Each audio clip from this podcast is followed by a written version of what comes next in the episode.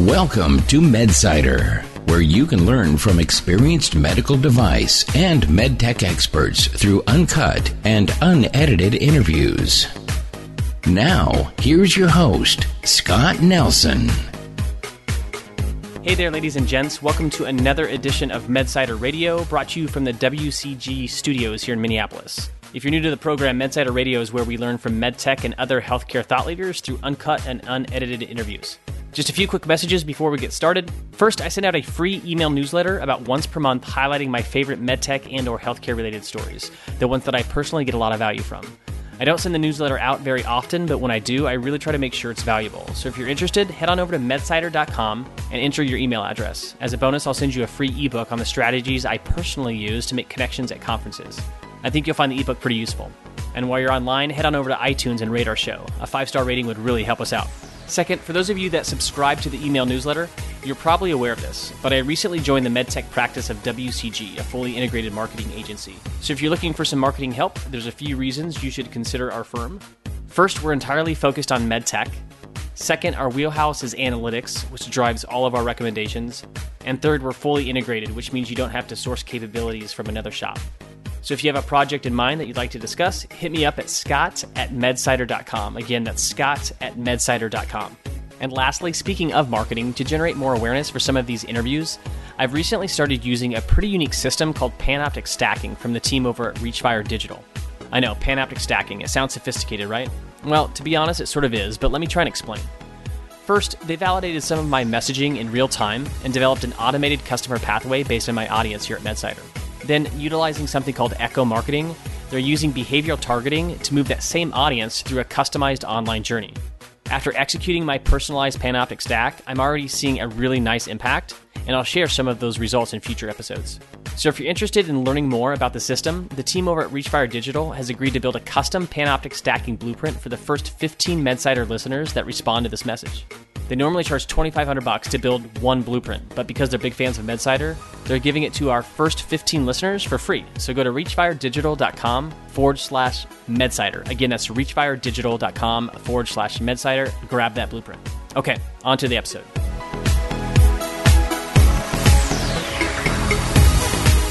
Dr. John Simpson.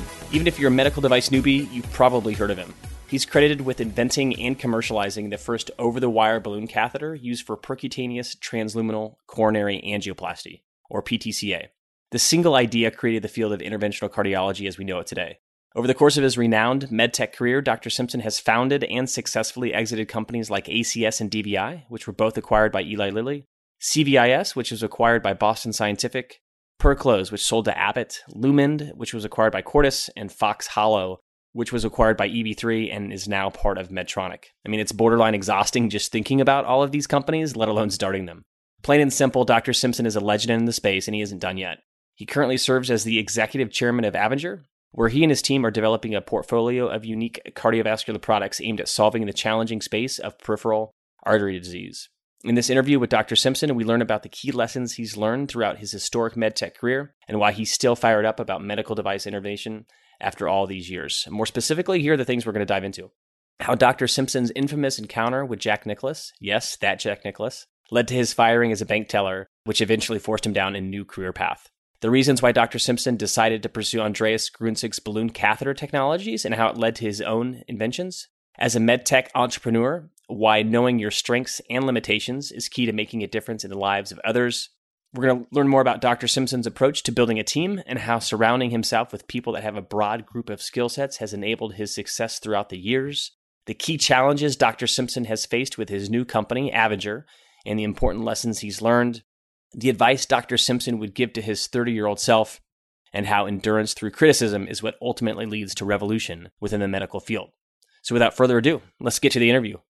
Hello, Dr. Simpson. Thanks for joining the uh, the MedSider program. Really appreciate you taking some time out of your day to engage uh, in a conversation. Well, thank you. Thank you for this opportunity. I'm, I'm definitely looking forward to it. All right, great. Let's go ahead and get started. When looking at your, you know, your vast and storied medtech career, most people would assume, uh, and rightfully so, that you've consistently had these sort of top of the mountain experiences, you know, time and time again. When looking at all of your successful medtech exits, as well as just, you know, all of the products, the interventional products that you've developed over the years. But it hasn't always been easy. And even, you know, dating back to when you initially applied for medical school and didn't get in. So let's start there. Can you take us back to the, the late 60s and, and your infamous encounter with Jack Nicklaus when you were working as a, a bank teller in Columbus, Ohio?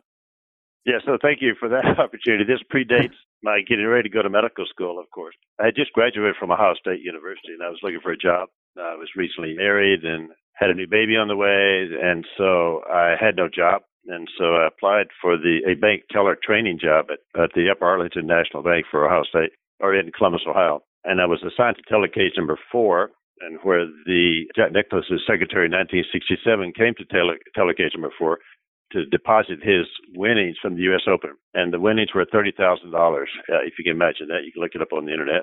I, I've looked it up. I can't believe it, but still, thirty thousand dollars or more money than I could ever have imagined. And the new teller in training, I took the check all around the Ohio National Bank, showed it to everyone until I got to the branch manager, and he took a dim view of me doing that. Said I had to get back to the teller cage, which I did. I put the check in the wrong stack, no computers, and they couldn't find it for about a month my teller cage every morning was out of balance thirty thousand dollars, which was a little bit more than was acceptable. Eventually, the manager came to me and he said, "You know, John, I have to be honest with you. I don't think you're cut out to be a banker." So I effectively got fired over leasing this check. And then shortly, uh, well, not shortly, then 30 years later, I got a, a letter from Jack Nicklaus said he had heard this story. It was unfortunate, he said, that you know my interaction with golf had had led to a big change in my career path, but he hoped it had worked out okay. Such a great story on a, on a number of different fronts, but I thought we'd start out with that that sort of that, that funny anecdote because I think it, tell, it tells a lot about about you and your your, your background. But let's use that as to, to transition to kind of you, you, just your general interest in cardiology. Because correct me if I'm wrong, before going to to medical school at Duke, you you pursued a, a PhD in immunology and then went on to to pursue medical school at, at Duke and then went to train at at Stanford in, in, in cardiology. So you know, treating cardiovascular disease, especially peripheral vascular diseases, seems like it's always been sort of consistent theme throughout, you know, all of the the medical device companies you've started and really throughout your, you know, your career in, in medicine and healthcare. Tell us a little bit more about this disease and, and maybe why you've always been been interested in it. Well, I mean, vascular disease, of course, is the plague of our society, and it results in an enormous amount of mortality and morbidity. And so I've always been interested in it. I trained at, at Stanford as a cardiologist and and all my early work was was treating coronary artery disease, but over time gravitated a little bit more toward peripheral artery disease.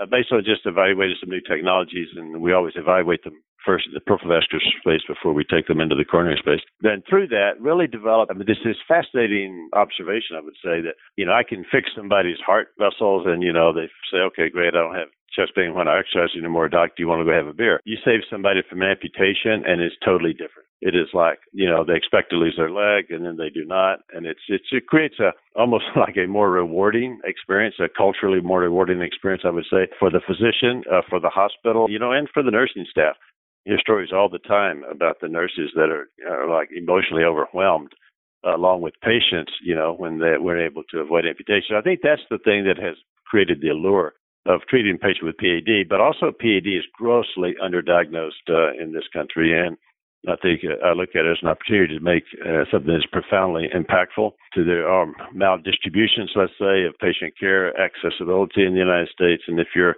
African American and you show up uh, in the emergency room with a narrowed blood vessel in your leg, there's two and a half times the chance that you'll have your leg amputated as if you're white. And this, there has to be, it's not all racism, but there has to be some racial component to that. There's some socioeconomic mm. drivers uh, to that as well, but it's just, it's, this is so you know, disturbing in a way, if you will. I just have always felt like it's a very, very exciting, challenging, and really, really important area to work in. And I think it has not really received the attention uh, that it should have, and most of the attention goes to the coronary arteries, and they're, they're very important too because you can definitely, you know, there's a lot more mortality is associated with the coronary artery closing off than a leg vessel. But anyway, that, that's kind of my overview of PAD and, and why I think it's so appealing. Sure. No, I completely relate. I remember this is back during my days at at Covidien before Medtron- Medtronic acquired Covidien, but I, I, do recall a presentation from an interventional cardiologist, and his name his name is escaping me right now, but uh, he was I think at the University of Oklahoma, but he was comparing he, he made that exact analogy that that you just referenced, and he was comparing his treatment of peripheral arterial disease to coronary arterial disease, and he said, you know, oftentimes after he treats you know someone's left main and goes and sees them the next day, they don't you know they they don't really necessarily feel any any different you know or there's not really much of a response but when he when he saves someone's limb you know and treats them yeah. from from a peripheral vascular standpoint you know they'll, they'll oftentimes give him a hug you know the next day so he right. he said it's it's just that much more rewarding so interesting that you mentioned that as a component of kind of why why you've always been interested in vascular disease, especially peripheral vascular disease. So, so cool. So let's let's uh, let's transition to your time at, at Stanford, and and this sort of goes back to to before you know you, you initially started developing angioplasty balloons, but in doing some research in preparation for this interview, it looked like you were almost ready to head to Jackson, Mississippi for additional training in cardiology until you sat in on a, on a presentation from Andreas Grunzig. So can you kind of take us back in time and, and, and tell us a little bit more about that experience and how that sort of train, changed your career path at that point in time? Yeah, sure. I, I think maybe a better way to say it is that I was a cardiology fellow at Stanford at the time. And you're always, okay. as a fellow, you're always looking for a free meal, maybe a free sandwich. And I saw that there was a, a noon lecture, and you get a free sandwich for this guy named Andreas Gruenzig, who was going to talk about putting a balloon into patients' coronary arteries, blowing it up, and they were going to get better. And I thought, right, I don't, I don't believe that for a minute, but I need a free sandwich. So I did that. I went to to the noon conference. Andreas was there, and he gave this gave the talk about you know balloon angioplasty and, and human to treat human coronary artery disease. And I thought, wow, I don't know, that seems a little bit crazy. And I told my wife that same day, I said, you know, I don't know, he's either going to revolutionize the treatment of vascular disease or he's going to go to jail and I sort of favored jail uh, as kind of the most likely uh, uh endpoint for Andreas. But then I had a complication at Stanford oh, six months later. I didn't think too much more about Andreas's technology for probably another, say, four or five months. Maybe then I had a complication. And I thought, gee, if I had that little balloon catheter that Andreas was talking about, maybe I could have pushed up this stuff that was in the artery that I had dislodged. Yeah, I could push it back um, into the wall. And and ultimately, convinced the chairman of the department, the chief of cardiology at Stanford, Don Harrison, to give me some time off to go to Zurich and to see Andreas use some of his early balloon catheters. And I just thought it was just so magical. Came back, I ordered the catheters. I couldn't get them, the balloons exactly. So uh, ended up uh, starting to work with Ned Robert, another cardiology fellow at Stanford, and we worked together to develop and then over the wire balloon angioplasty system we evaluated in animals first and then eventually it was it was good it was safe so that we could use it in patients. And that was only out of desperation. It wasn't like i had any uh, any previous experience developing balloon catheters or you know even having very good thoughts about how to do it. But i thought i could surround myself with people that did know how to do it and to, working together you know we could figure it out and and we could end up making something good.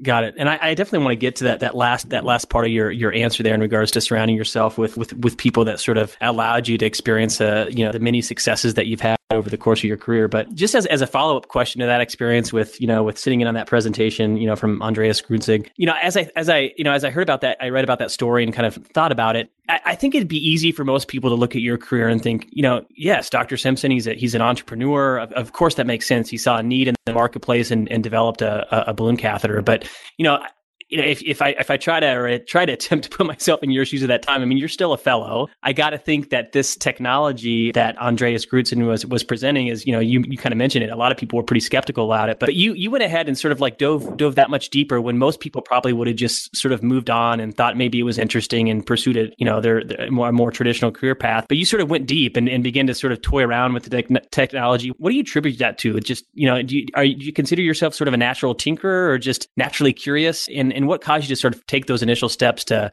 you know to go a little bit deeper with from a technology standpoint? well, probably my brain is all messed up, so that's the best uh, best explanation for it. I, you know, I've had this question posed to me before. I really did not have a very good answer. Somehow, to me, it seems like if you're presented with a problem, I don't know, it just seems sort of natural to try to seek out a solution that's better than what we're currently doing. I don't know if that's comes from some of my graduate school training, getting a PhD, or if it it's part of my basic nature. I just really wish I could answer the question, and I'm unfortunately, I think my answers are always a little bit weak. But there is something about my nature that is like a persevering type pers- personality, if you will. And it, mm-hmm. if I do find a problem, particularly if I can see a way to what I think, maybe it's just my own ego, what I think could be a really, really good solution, and what if we could do this? Wouldn't that be helpful? Then I tend to kind of focus on that. And then what if we could do this? I usually I work on just trying to find a way to do it, and that's really sort of the thing that probably separates me from some of the some of the other physician entrepreneurs, I would say. I just keep just hanging in there until we, we figure it out. I certainly wouldn't expect you to have sort of a you know the, the, the million dollar answer to that question, but I, I I do think it's interesting to hear kind of get your take on uh, on that initial start, I guess, in the kind of towards the, the, the your your the entrepreneurial side of your of your medtech career. But on that note, let's let's kind of transition to some of your your business accomplishes accomplishments over the over the years. And I definitely want to get to to Avinger, you know, the company that you founded in the, kind of the mid to late 2000s and, and where you're at now. But before we go there, I sort of want to set the stage for the audience that's listening that may uh, that, that may be loosely familiar with your work, you know. And I would encourage anyone just to Google Google Dr. John Simpson. You'll find a laundry list of different you know of accomplishments and successes along the way. But just to kind of quickly set the stage, I'll kind of run through some of these companies and then you can kind of, you know, correct me if I'm wrong, but I don't, I don't want to spend too much time on, on some of your earlier, earlier medtech exits, but I do think uh, they're interesting to note nonetheless. So, you know, advanced cardi- cardiovascular systems or ACS, as most people kind of refer to it now. That was your first company that you started back in, I think, the late 70s, which you eventually sold to, to Eli Lilly in 1981 or early 80s. That's right. That's correct. Yeah, mm-hmm. I think that's that's yeah. correct. Yeah something like that. Uh, the numbers may uh, may run together a little bit, but then DVI or Devices for Vascular Intervention. That was a company where you initially you, that that sort of like started this this interest in atherectomy, and you were developing atherectomy devices or devices to remove you know plaque out of someone's blood vessels. Again, you sold that company to Eli Lilly in '90, and that that eventually formed sort of the foundation for for Guidant, which which Abbott eventually you know acquired in kind of the mid 2000s. But DVI was to Eli Lilly again in, in kind of the, the 90s, right, right around 1990 or so. I think so. I think those are right numbers. But the important uh, thing to observe there is that when we formed Advanced Cardiovascular Systems, ACS, we were able to put these little balloons in arteries, this all treated coronary artery disease, and we'd inflate the balloon. And sometimes it would almost be like a miracle occurs, and now then the problem is fixed. But sometimes it would not be a miracle. The problem is actually made worse. And when the problem was made worse, this was part of stenting. It kept going through my mind. Instead of trying to just push it around with the balloon, what if we could actually clean it out? And so it was a natural transition for me, mostly because of the horrific outcomes when it did not work well. When the Inspice did not work well, it was it really did not work well. And so we definitely wanted it to something to be better, and that's sort of the transition to go to something that cleans it out, cleans out the arteries. I guess that kind of speaks to what you were what you mentioned earlier. Is you saw you saw a problem, you saw a need. You said, I, I don't want to just simply inflate this balloon and squish the disease up against the vessel wall. I want to try to remove that. Why not try to get it out of there? And I think that kind of points to what you what you mentioned earlier, and just try to trying to solve a problem that you that you see, you know, that that's very clear to you, and may not may not be as clear to everyone else. On that note, with DVI, I mean, you you have obviously had a really good successful exit with Fox Hollow, and then now you're producing some really compelling devices with with Avinger related to atherectomy. Why don't you think atherectomy took off with DVI uh, back in the the mid to late '80s? Well, it was very difficult to use. The devices were were long and the housings, uh, the way they were configured once you got them in place, I mean, they worked beautifully. But getting them in place was very, very difficult. And also it was, com- you know, started competing with, you know, simpler and easier to use technology with uh, balloons and then eventually competed with stents. And I think just the ease of use was uh, kind of the biggest problem for DVI. And, and I think that was the concept though, and we still see a lot of patients that are like 20 years out from being treated with the DVI device and it already looks really well it's rare that I will go to a uh, hospital and they just say, "Oh, I have a patient. You know, I have a patient 20 years out from the DVI, da, da, da. and then the artery still looks spectacular. So when it worked well, it worked really well, a little bit like balloon angioplasty, but yeah. it was also very difficult to use the concept was was there. Maybe it was just the device itself needs some iteration, which we'll get to with Avinger and kind of what you're, you know, what you're the portfolio that you're building out to, to treat peripheral vascular disease here, here in a minute. Uh, kind of going through the other the other uh, companies that you helped to form, cardiovascular imaging systems. Again, I think that that's unique because we'll get to it here in a second with your work at Avinger. That was with Dr. Paul Yock, if I'm if I'm pronouncing his last name. I never known how to pronounce his last name. I've seen it so many times, but I probably probably never never asked anyone that actually actually knew. But is that how you pronounce his, his last name? Yeah. Yes, that yep, is correct. Yeah. Got it. And then and then uh, let's see here, Perclose, which is a femoral arterial closure device. You sold that to Abbott in '98, and then Lumend, which was acquired by Cordis in the in the mid 90s, and then in the late 90s, kind of leading up to, to where you're at now. In the late 90s, you helped start Fox Hollow, which again focused on atherectomy, as I mentioned before, and that was acquired by EV3 in 2007. And then, as most people know, Covidien acquired EV3, and then Medtronic acquired Covidien. A lot of a lot of M&A activity over the years, but now now in the bag of Big Blue at Medtronic. And then and then lastly, that kind of that leads us sort of sort of to today, which which Avinger, which is the company you're at now, which you formed, I think, in uh, kind of mid to mid to late 2000s, if, if my research is right here, which I see as almost a culmination of all of these products over the years, you know, from crossing devices to atherectomy devices to imaging devices. it's almost like uh, you've, you know, everything that you've learned along the way, you've been able to make iterations to are now developing an Avinger. Yeah, and I think that's probably the advantage that I've had. This is one of the advantages of being a little bit older, unfortunately, or uh, than I. But you have seen a lot of a lot of things happen, right? And some of it you want to, you also, you always always want to make it better. But in the very early days of angioplasty, I thought, you know, we needed something to clean the vessels out. And started DVI, and that's that's something that cleaned the vessels out. But you could not always aim it in the direction that you wanted to, based just on the X-ray images. so we talked about adding imaging uh, to this, and Paul Yock, part of the motivation we had with Paul Yock in cardiovascular imaging systems was to add intravascular ultrasound to the imaging catheters, which we tried to do, but it just turned out that it was too hard to do at that time because the technology just did not exist. Along the way, we were in that era also we're putting in some early stents and we ended up with bleeding problems in the groin because these patients were anticoagulated and so we started perclose to close these holes for arterial access sites. And that was really, you know, it's a little bit of a deviation, let's say, from the theme that I've used mostly, which is to treat narrowed arteries. But eventually that sort of back on the treat the narrowed artery track with Fox Hollow and really a great device, but limited because once again, back to the DVI uh, era, you cannot really rely as much as you would like to on the x-ray images to tell you where to cut. And Paul Yock pointed this out to us really in the early days. He said, you would like for these deposits to be really concentric and they're not. And by intravascular ultrasound, you can see that they're not concentric. You can see which side to aim your devices out. And so Fox Hollow had that limitation in that although the devices worked well, sometimes you would cut too deeply into the artery wall.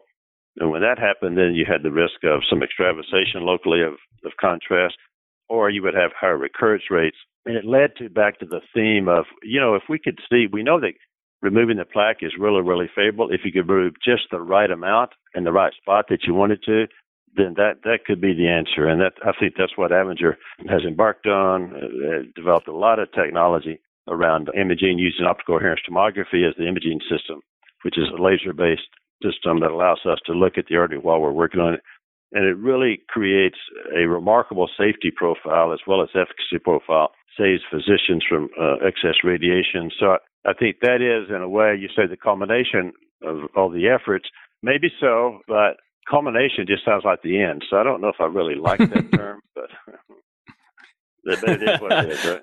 Yeah, yeah, yeah. No, I, I couldn't. That's the word I came up with, I guess. But certainly don't want to don't, don't want to depict that you're at you're at the end of you know putting a bookend on, on this particular chapter anyway. But but in terms of devices themselves, it, it, certainly seems like you know your career has kind of led up to this point where you're you're iterate. You've been able to iterate on a number of different devices that you develop over the years, and you know here we are with with with Avinger. I want to ask you a few more questions with respect to Avinger, but just kind of going back to you know all of these companies that you've started in the past, you've always been able to surround yourself with you know with, with a great team, and you even pointed it out earlier in the conversation. You know people like Ray Williams and Bob Reese at ACS, Alan Will at DVI, Hank Plain at Perclose. I'm just mentioning a few names that most people would probably be familiar with, but you know the list certainly goes on and on. So, you know, for those for those people that are listening to this right now that that would consider themselves, you know, medtech entrepreneurs, whether they're physicians themselves or just entrepreneurial in nature, what's been your approach to, to building out that team? Has it always come naturally, or has it been by intention that you've sort of sought after people that you know bring different skill sets to the table? Talk to us a little bit about about that.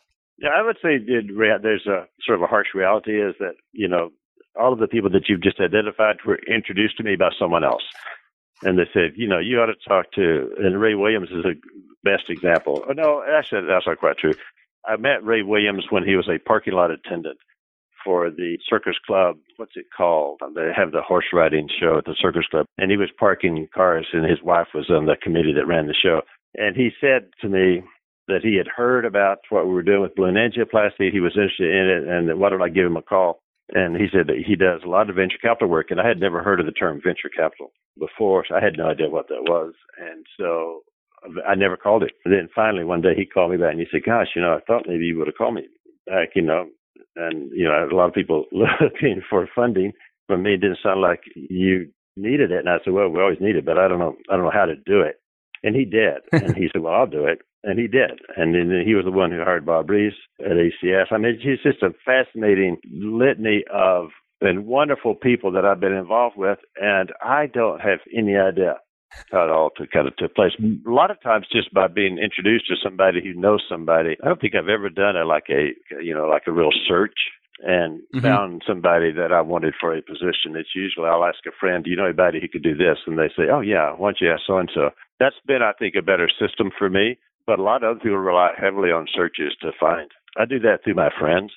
And now then, mm-hmm or my acquaintances. So now that I have enough friends and acquaintances that I, I can cheat a little bit.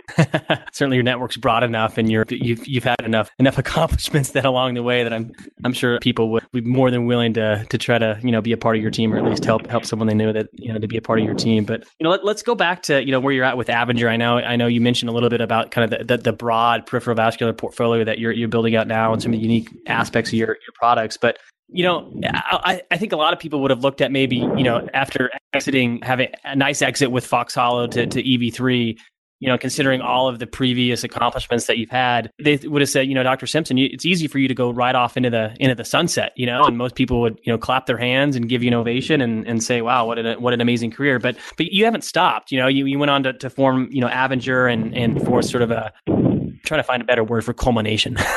it's sort of a mm. you know the, the, next the next step. You know, and sort of sort of a lot a lot of these different products. You know, what, what do you you know what what's the you know is there something that kind of that causes you to keep going and, and, and, you know and starting these companies you know what what's the what's the sort of the is there a burning challenge that you're you know you're trying to solve for you know at Avinger that you know keeps you keeps you going well, I think I do have the additional advantage of being able to see the patients and see the misery mm. that these different diseases cause. Um, a combination of an entrepreneur and a physician, and I don't think I've ever lost sight of that and how miserable these diseases are. You know, if there's an opportunity to, to build out a system that would would reduce this misery and the suffering, and I mean, when you've seen patients that are about to lose their leg, or, or the patient in an acute MI setting in the coronary care unit, you just want to help them. It's very motivating. It's not like you're reading about in you know some kind of a science book. I mean, this is real, and if you work hard at it, you know, and then you can you can make a difference. And that's always the way I have sort of approached it to make a difference for the patient. I'm not my strength is not business. Uh, I definitely surround myself with people that are really good at it, but you know that's not my strength. My strength is more clinical, and then maybe a tinker is the right term. I just I do sort of like to I don't know figure this out. I don't. I'm mm-hmm. not making any sense at all now, probably. no, no. I think it, to me, from my perspective, it makes it makes a lot of sense. I mean, you sort of know not only your interests, but it seems like you know you know where your limitations are as well, and you know when to you know ask the question of like someone that can you know serve in this capacity or can can help me meet meet this certain need. I think that's a that's that's a good lesson learned for any med, med tech entrepreneur out there is you know kind of you know be cognizant and, and be you know acutely aware of sort of where your wheelhouse is and where maybe your limitations are and you know ask you know don't be afraid to kind of ask for help where where it makes sense. That is one of the things that I feel like that I am pretty good at is knowing I know what I'm good at and I know what I'm really bad at. And unfortunately, the list of what I'm really bad at is pretty long. What I'm good at is actually pretty short. But I've told a, a lot of people that if if you let me get inside a blood vessel, then I've got you. You, it's going to yeah. be really hard for you to for you to beat me inside a blood vessel. You give me a P&L or a balance sheet or something like that, and you have me. I I will be clueless. that, so that's why I have to hire somebody else to do that.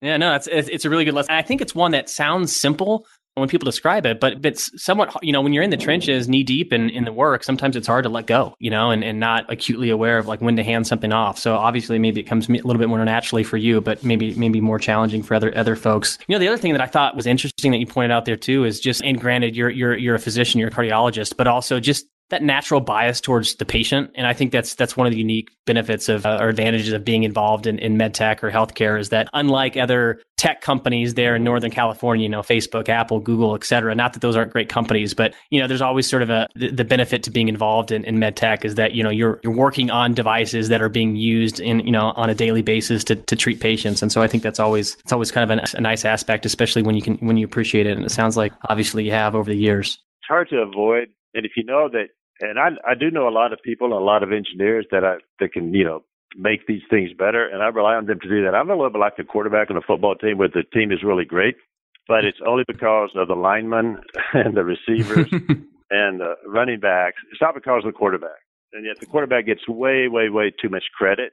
I sort of feel like I'm in that situation. I get the credit for all the work the engineers do, the assemblers. I mean, the assemblers are putting together stuff that's like it's, it's miraculous, and yet I get the credit, which is uh, totally wrong.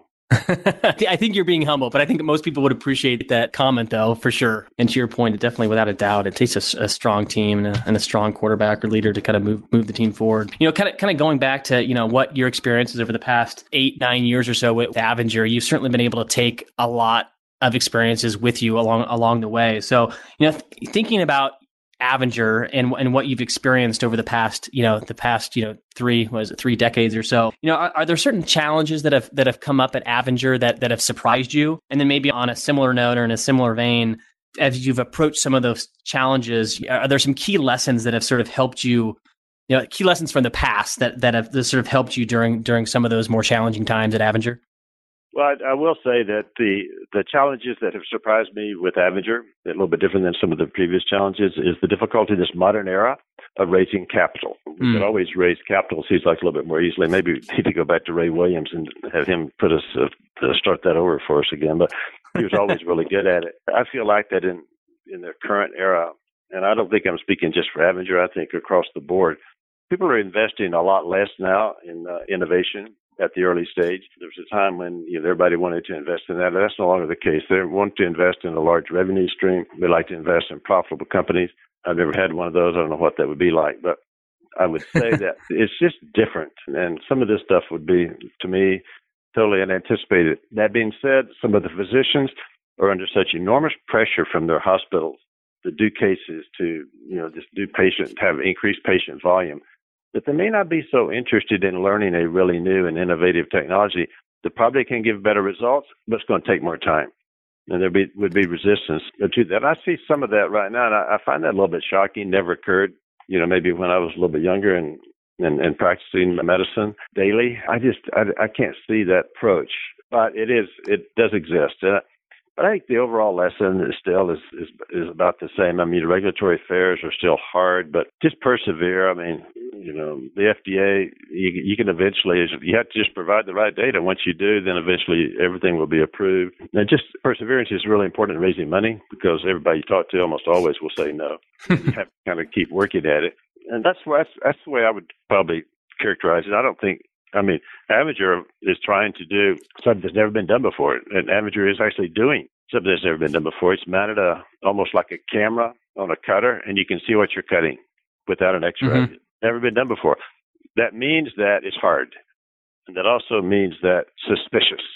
And people would think, oh, you know, that's never going to work. You know, Simpsons tried to do that forever, and that's just not going to happen. So I think you know you have these pre- prejudices and biases that are in the market the physician community and the investment community. You know, just have to overcome them. And, you know, we did a lot of that with the early days of balloon angioplasty when the surgical community, this was uh, an uproar. I was a cardiology fellow at Stanford. You know, the faculty at Stanford would come by. That the way they started that morning off every day to make them really happy was to come by and laugh at what I was doing. and so it was eventually. Sometimes that's motivating, right? You know, oh, yeah. what's this? I'm going to show them. So anyway, I'm digressing from your original question, but perseverance is the key, and raising capital is the current impediment in my mind. Sure. Yeah, no, no, that's it. I really appreciate that answer, and I and I think I mean some, sometimes it's very easy to underappreciate something like that. And you know, I liked I liked how you put it. You know, just know that it's going to be hard. It's going to be difficult. I mean, like as an example, just like you mentioned, you know, with with Avinger, you're you're, you're trying to put a camera on a therapeutic device, you know, so that, that allows physicians to, to to see what they're treating and also treat at the same time. So I mean, something like that that's you know definitely an engineering feat, but yet you're still able to do it in today's climate. You know, when so many people would lament and complain about you know how hard it is to raise raise money and I, I, like your approach on just know that it's going to be difficult and know that there's going to be times that you're going to have to, you know, per- persevere through those challenges. That's a great anecdote and, and, something that I think a lot of us need to hear again and again. Yeah, I yeah. think that's the case. It's it's about how yeah. hard are you are you willing to work and how committed are are you to the project. Mm-hmm. Yep easy to understand, but yet yet hard to sort of implement and execute on for sure. But on that note, before we kind of wrap up with the, the, the last three rapid fire questions, anything else that you think that that would be good for the for the audience to know, whether that's you know about medtech entrepreneurship in general, about cardiovascular disease, or you know what you're doing at, at Avinger, anything else that you think is is, is worth sharing? I think we've covered it in good detail. I would like to add that anything that anybody who's listening can do to increase the awareness about how serious peripheral artery disease is and how important it is to get early diagnosis and treatment, almost like cancer, if you will. If there's anyone out there that can can help do that, then that would be that would be wonderful. It's a huge problem. Sure, definitely can appreciate that. And you know, it's it's one of those mo- most people you know, fairly easily understand coronary arterial disease. You know, because you understand, you know, when people think of stents or something like that, they think of you know stents stents in your heart. But people are are are pretty unfamiliar with you know peripheral arterial disease because you know, it's not something necessarily that, you know, you're going to die from immediately, but at the same time, it's, it's severely underdiagnosed, as you mentioned before. So very good. So let's, let's, uh, let's quickly kind of transition to the last three rapid fire questions. The rapid fire just in, in, in nature from a question standpoint, but don't feel, don't feel like you have to be, you know, rapid fire answers. You can feel free to expand if you expound a little bit if you want. But the first one is what's your, your favorite business book? Well, I'm not. Uh, see, I'm not sure you would. Call, I think it's a business book. So Malcolm mm-hmm. Gladwell's Outliers talks a lot about uh, it takes ten thousand hours to be good at anything. Mm-hmm. I think that's probably an understatement, unfortunately, for Malcolm. I think it takes more than ten thousand hours, but I think that that's. Oh, it's just a really cool book, and to me, it just it talks a lot about it. And I think probably it is the theme there is perseverance, which maybe just fits my basic nature. Yeah, yeah, definitely. Let's see here. The second question is Is there a business leader that you're you're either following right now or maybe one that's inspired you in the past that you sort of naturally gravitated towards? Well, for sure. I mean, you may not consider him a business leader. Uh, he, to me, he is a business leader. He's also a really good surgeon. His name is Tom Fogarty. And Tom, without Tom, I would have never been able to do anything because he was the surgeon that supported me at Sequoia Hospital locally and just absolutely amazing guy. I mean, grew up in a huge family in the Appalachian Mountains, invented the motor scooter clutch I don't know. He he is the ultimate inventor, and I think I am not. I'm the kind of the worker bee that just keeps plugging away until we get it right. He has a different approach, and I think Tom Fogarty is just a huge uh, was a huge factor in my life, and you know, without and we had to be willing to stand by and bail me out of trouble. Uh, and unfortunately, Tom was called on a lot to bail me out of trouble. So, but I, I admire Tom because you know he's built you know certainly more a lot of businesses and just has done some really really magical stuff. And I think he's she's just a huge a huge factor in in driving the way vascular disease is not, not only uh, treated but also diagnosed. Yeah, I, it, it's funny. I remember the first time I met uh, Dr. Fogarty. Is this was when I was at at Covidien again, and I think I was at a medical meeting of some sort. I can't remember which medical meeting it was, but we were displaying the the Trellis device. And I'm not sure if you remember that that device for yeah for DVT or D. Yeah, yeah, exactly. But uh, I remember, I think it was at one of the we were showcasing the device at the booth, and, and sure enough, he he was there, and he walked up and uh, sort of introduced himself as the inventor of the device. And I think a lot of the people around me were you know thought he was joking, but I was like, no, no, he really he really did invent this device. So just kind of funny anecdote. It probably speaks to his personality, but very cool. Lastly, uh, we'll kind of wrap it up here. But you know, when thinking about your you know your med tech career, tons of accomplishments. Uh, obviously, a lot of challenges the way, but you've really pushed through and, and had a lot of a lot of really great accomplishments. Is there one piece of advice that that you tell your 30 year old self if we uh, had the opportunity to sort of rewind the clock? My 30 year old self, that would be yeah, uh, that'd be good. you know, I don't know that it's anything different than than we've sort of already stated. I mean, I think that you have to be willing to to endure a lot, and then you have to be willing to persevere. And being willing to endure is sometimes the most difficult part. And I sometimes think about the pathologist at Duke University, who's kind of a philosopher too, who wrote in some article that you know anytime you develop something that is incrementally an, an improvement in medicine, there's a huge applause and everybody congratulates you, and that's really wonderful. If you do something that is really transformational in medicine, then you'll have a lot of criticism everybody hmm. will find fault with it. You know, if it's revolutionary, they would, you know, it would it would be absolutely criticized. And so I think I focus more of my attention on trying to do things that are that are revolutionary in a way. And so there'll be a, a lot of criticism that comes your way. But what you want somebody to conclude at the end of what you've done, and they look at it and they say, you know what, these are signs that you would associate with a revolution. And that's been my mm. kind of goal, I would suppose. Yeah, no, that's a that's a, that's a great, I think, a great way to sort of wrap up this conversation. So I'll have you hold on the line here, Dr. Simpson. I, I can't thank you enough for for joining me in on this conversation. And you know, for those, I, again, I'll link to it in the in the show notes online. But if you want to go check out Avinger, just go to a v i n g e r dot com, Avinger dot com, and otherwise just use Google Avinger or, or Dr. John Simpson. You'll you'll be sure to find his current work. Uh, thanks again for your willingness to have a discussion today, Dr. Simpson. I'll have you hold on the line, but just wanted to express my thanks again. Thank you. Thanks again, ladies and gents, for listening. This episode has been brought to you from the WCG studios here in Minneapolis. And don't forget to grab your Panoptic stacking blueprint by visiting reachfiredigital.com forward slash medsider. Again, that's reachfiredigital.com forward slash medsider. Okay, bye for now.